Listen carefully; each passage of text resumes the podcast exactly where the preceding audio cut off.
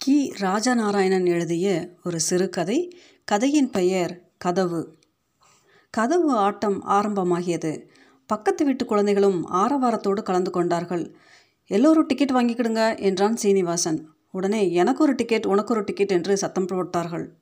எந்த ஊருக்கு வேணும்? ஏய் இந்த மாதிரி இடிச்சு தள்ளனா என்ன அர்த்தம்? அப்புறம் நான் விளையாட்டுக்கு வரமாட்டேன். இல்லை இல்லை இடிச்சு தள்ளலை. சரி எந்த ஊருக்கு டிக்கெட் வேணும்? குழந்தைகள் ஒருவருக்கொருவர் முகத்தை பார்த்து கொண்டார்கள். ஒருவன் திருநெல்வேலிக்கு என்று சொன்னான். திருநெல்வேலிக்கு திருநெல்வேலிக்கு என்று கூப்பாடு போட்டு சொன்னார்கள் எல்லோரும். லட்சுமி ஒரு துணியால் கதவை துடைத்து கொண்டிருந்தாள். சீனிவாசன் வெறுங்கையால் டிக்கெட் கிழித்து கொடுத்து முடித்ததும் கதவின் பிடியில் தொத்தி கொண்டான். சிலர் கதவை முன்னும் பின்னும் ஆட்டினார்கள்.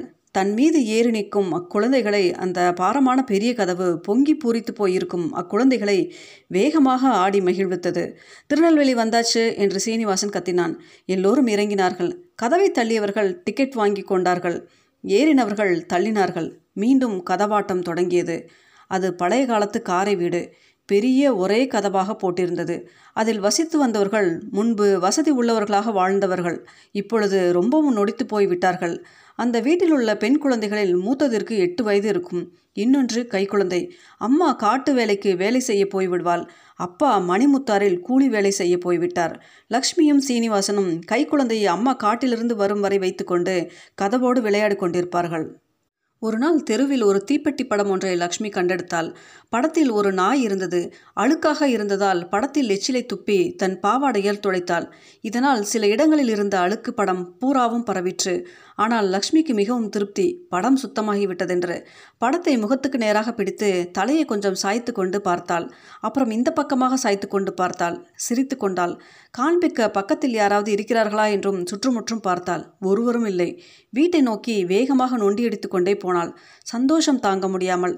லக்ஷ்மி வீட்டுக்கு வந்தபோது சீனிவாசன் நாடியை தாங்கிக் கொண்டு வாசல் படிக்கட்டில் உட்கார்ந்திருந்தான். அவனை கண்டதும் லக்ஷ்மி படத்தை பின்புறமாக மறைத்து கொண்டு டேய்னா நான் என்ன கொண்டு வந்திருக்கேன்னு சொல்லு பார்ப்போம் என்றாள். என்ன கொண்டு வந்திருக்கியோ எனக்கு தெரியாது. சொல்லேன் பார்ப்போம் எனக்கு தெரியாது. லட்சுமி தூரத்தில் இருந்த வரை படத்தை காண்பித்தாள். அக்கா அக்கா எனக்கு தரமாட்டியா? என்று கேட்டுக்கொண்டே இறங்கி வந்தான் சீனிவாசன். முடியாது என்ற பாவனையில் தலையை அசைத்து படத்தை மேலே தூக்கி பிடித்தாள். சீனிவாசன் சுற்றி சுற்றி வந்தான். முடியாது மாட்டேன். நான் எவ்வளவோ கஷ்டப்பட்டு தேடி எடுத்துக்கொண்டு வந்திருக்கேன் தெரியுமா? என்றாள். ஒரே ஒரு தடவை பார்த்துட்டு கொடுத்துறேனக்கா என்று கெஞ்சினான். பார்த்துட்டு கொடுத்துடணும் சரி கிழக்கப்படாது. சரி சரி. சீனிவாசன் படத்தை வாங்கி பார்த்தான். சந்தோஷத்தினால் அவன் முகம் மலர்ந்தது. டேய் உள்ளே போய் கொஞ்சம் கம்மஞ்சோறு கொண்டா இந்த படத்தை நம்ம கதவிலே ஒட்டணும் என்றான். ரொம்ப சரி என்று உள்ளே ஓடினான் சீனிவாசன். ரெண்டு பேருமாக சேர்ந்து கதவில் ஒட்டினார்கள். படத்தை பார்த்து சந்தோஷத்தினால் கை தட்டி கொண்டு குதித்தார்கள். இதை கேட்டு பக்கத்து வீட்டு குழந்தைகளும் ஓடி வந்தன. மீண்டும் கதவு ஆட்டம் தொடங்கியது. அந்த கதவை கொஞ்சம் கவனமாக பார்க்கிறவர்களுக்கு இந்த குழந்தைகள் ஒட்டிய படத்துக்கு சற்று மேலே இதே மாதிரி வேறு ஒரு படம் ஒட்டியிருப்பது தெரிய வரும் அந்த படம் ஒட்டி எத்தனையோ நாட்கள் ஆகிவிட்டதால் அழுக்கும் புகையும் பட்டு மங்கி போயிருந்தது. ஒருவேளை அது லக்ஷ்மியின் தகப்பனார் குழந்தையாக இருந்தபோது ஒட்டியதாக இருக்கலாம். குழந்தைகள் இப்படி விளையாடி கொண்டிருக்கும் பொழுது கிராமத்து தலையாரி அங்கே வந்தான். லக்ஷ்மி உங்கள் ஐயா எங்கே? ஊருக்கு போயிருக்காக? உங்கள் அம்மா காட்டுக்கு போயிருக்காக? வந்தா தீர்வையை கொண்டு வந்து போட சொல்லு. தலையாரி தேவர் வந்து தேடிட்டு போனாருன்னு சொல்லு. சரி என்ற பாவனையை லட்சுமி தலையை ஆட்டினாள். மறுநாள் தலையாரை லட்சுமியின் அம்மா இருக்கும்போதே வந்து தீர்வை பாக்கியே கேட்டான். ஐயா அவர் ஊரில் இல்லை. மணிமுத்தார் போய் அஞ்சு மாதமாச்சு ஒரு தகவலையும் காணோம். மூணு வருஷமாக மழை தண்ணியே இல்லை. நாங்கள் எண்ணத்தை வச்சு உங்களுக்கு தீர்வை பாக்கியை கொடுப்போம்? ஏதோ காட்டில் போய் கூலி வேலை செய்து இந்த குழந்தைங்களை காப்பாற்றுறதே பெரிய காரியம். உங்களுக்கு தெரியாதா? என்றாள். இந்த வார்த்தைகள் தலையாரியின் மனசை தொடவில்லை. இந்த மாதிரியான வசனங்களை பலர் சொல்லி கேட்டவன் அவன். நாங்கள் என்ன செய்ய முடியுமா இதுக்கு? இந்த வருஷம் எப்படியாவது கண்டிப்பாக தீர்வை போட்டுருணும் அப்புறம் எங்கள் மேலே சடைச்சு புண்ணியம் இல்லை என்று சொல்லிவிட்டு போய்விட்டான். ஒரு நாள் காலை வீட்டின் முன்னுள்ள மைதானத்தில் குழந்தைகள் உட்கார்ந்து பேசிக் கொண்டிருந்தார்கள். தலையாரி நான்கு பேர் சகிதம் வீட்டை நோக்கி வந்தான். வந்தவர்கள் அந்த வீட்டு பக்கம் ஓடி வந்து பார்த்தார்கள். அவர்களுக்கு இது ஒரு மாதிரி வேடிக்கையாக இருந்தது. தலையாரியும் சேர்ந்து பிடித்து ஒரு மாதிரி கலற்றி நான்கு பேரும் கதவை தூக்கி தலையில் வைத்து கொண்டு புறப்பட்டார்கள். அந்த குழந்தைகளுக்கு என்ன தோன்றியதோ தெரியவில்லை. ஒருவன் நாதஸ்வரம் வாசிப்பவனைப் போல கைகளை வைத்துக்கொண்டு பிபி என்று சத்தம் காட்டி விரல்களை நீட்டிக்கொண்டு உடலை பின்வளைத்து துடைகளின் மேல் ஓங்கி அடிப்பதாக பாவனை செய்து திடும் திடும் ததிக்குணா ததிக்குணா என்று தவிழ் வாசிப்பவனைப் போல முழங்கினான்.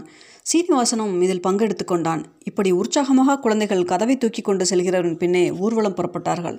தலையாரியால் இதை சகிக்க முடியவில்லை. இப்போ போகிறீர்களா இல்லையா கழுதைகளே? என்று கத்தினான். குழந்தைகள் ஓட்டம் பிடித்தன.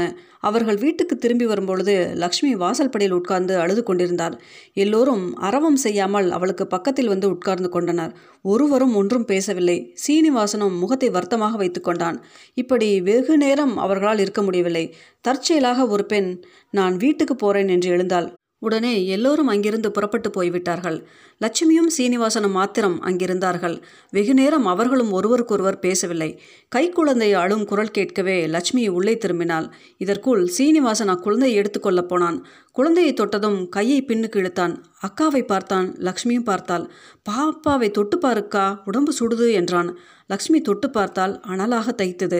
சாயந்தரம் வெகு நேரம் கழித்து அம்மா தலையில் விறகு சுள்ளிகளுடன் வந்தாள். சுள்ளிகள் சேகரிக்கும் போது கையில் தேல் கொட்டி இருந்ததால் முகத்தில் வழி தோன்ற அமைதியாக வந்து குழந்தைகளின் பக்கம் அமர்ந்து கைக்குழந்தையை வாங்கி கொண்டாள். உடம்பு சுடுகிறதே என்று தனக்குள் கேட்டுக்கொண்டாள் இதற்குள் குழந்தைகள் காலை நடந்த செய்தியை அம்மாவிடம் சொன்னார்கள். செய்தியை கேட்டதும் ரங்கம்மாவுக்கு மூச்சை நின்றுவிடும் போல் இருந்தது. உடம்பெல்லாம் கண்ணுக்கு தெரியாத ஒரு நடுக்கம். வயிற்றில் தாங்க முடியாத ஒரு வழி தோன்றியது போல் குழந்தையை இறுக பிடித்து கொண்டாள். குழந்தைகளுக்கு முன் அழக்கூடாது என்று எவ்வளவுதான் அடக்கினாலும் முடியவில்லை. என்னை பெத்த தாயே என்று அலறிவிட்டாள். பயத்தினால் குழந்தைகள் அவள் பக்கத்திலிருந்து விலகி கொண்டார்கள். இனம் புரியாத பயத்தின் காரணமாக அவர்களும் அழ ஆரம்பித்தனர். மணிமுத்தாரிலிருந்து ஒரு தகவலும் வரவில்லை. நாட்கள் சென்று கொண்டே இருந்தன. இரவு வந்துவிட்டால் குளிர் தாங்க முடியாமல் குழந்தைகள் நடுங்குவார்கள். கதவு இல்லாததால் வீடு இருந்தும் பிரயோஜனம் இல்லாமல் இருந்தது. கார்த்திகை மாசத்து வாடை விஷக்காற்றை போல் வீட்டினுள் வந்து அலைமோதிக்கொண்டே இருந்தது. அக்குழந்தையின் ஆரோக்கியம் கெட்டுக்கொண்டே வந்தது. ஒரு நாள் இரவு வாடை தாங்காமல் அது அந்த வீட்டை விட்டு அவர்களையும் விட்டு பிரிந்து சென்று விட்டது. ரங்கம்மாளின் துயரத்தை அளவிட்டு சொல்ல முடியாது. லட்சுமிக்காகவும் சீனிவாசனுக்காகவே அவள் உயிர் தரித்திருந்தாள். சீனிவாசன் இப்பொழுது பள்ளிக்கூடம் போகிறான். ஒரு நாள் அவன் மத்தியானம் பள்ளிக்கூடத்திலிருந்து திரும்பொழுது ஒரு தீப்பெட்டி படம் கிடைத்தது. கொண்டு வந்து தன் அக்காவிடம் காண்பித்தான். லட்சுமி அதில் ஆர்வம் கொள்ளவில்லை. அக்கா எனக்கு சீக்கிரம் கஞ்சி ஊத்து பசிக்கி. சாப்பிட்டு இந்த படத்தை ஒட்டணும் தம்பி கஞ்சி இல்லை. இதை அவள் மிகவும் பதட்டத்தோடு சொன்னாள். ஏன்? நீ காலையில் காய்ச்சும் போது நான் பார்த்தேனே. ஆம் என்ற முறையில் தலை விட்டு நான் வெளிக்கு போயிருந்தேன். ஏதோ நாய் வந்து எல்லா கஞ்சியும் குடித்து விட்டு போய்விட்டது தம்பி. கதவு இல்லையே என்றால் துக்கமும் ஏக்கமும் தொனிக்க தன்னுடைய தாய் பசியோடு காட்டிலிருந்து வருவாளே என்று நினைத்து உருகினாள் லக்ஷ்மி. சீனிவாசன் அங்கே சிதறி கிடந்த கமம் பருக்கைகளை எடுத்து படத்தின் பின்புறம் தேய்த்து ஒட்டுவதற்கு வந்தான். கதவு இல்லை. என்ன செய்வதென்றே தெரியவில்லை. சுவரில் ஒட்டினான். படம் கீழே விழுந்து விட்டது அடுத்த இடத்தில் அடுத்த சுவரில் எல்லாம் ஒட்டி பார்த்தான். ஒன்றும் பிரயோஜனம் இல்லை ஏமாற்றத்தாலும் பசியாலும் அவன் அழ ஆரம்பித்தான். சாயந்தரம் லட்சுமி சட்டி பானைகளை தேய்த்து கழுவி கொண்டிருந்தாள். சீனிவாசன் முகத்தில் ஆவல் துடிக்க மேல் மூச்சு கீழ் மூச்சு வாங்க ஓடி வந்தான். அக்கா அக்கா நம்ம பள்ளிக்கூடத்துக்கு பக்கத்தில் சாவடி இருக்கு பாரு. அதுக்கு பின்புறம் நம்ம வீட்டு கதவு இருக்குக்கா. கண்ணால் நான் பார்த்தேன் என்றான். அப்படியா? நிஜமாகவா? இங்க வா பார்ப்போம் என்று சீனிவாசனின் கையை பிடித்தாள். இருவரும் கிராம சாவடி நோக்கி ஓடினார்கள். உண்மைதான். அங்கே கதவு சாத்தப்பட்டிருந்தது. தூரத்திலிருந்தே தங்கள் நண்பனை இனம் கண்டு கொண்டார்கள் அச்சிறுவர்கள். பக்கத்தில் யாராவது இருக்கிறார்களா என்று சுற்றுமுற்றும் பார்த்தார்கள். ஒருவரும் இல்லை. அவர்களுக்கு உண்டான ஆனந்தத்தை சொல்ல முடியாது.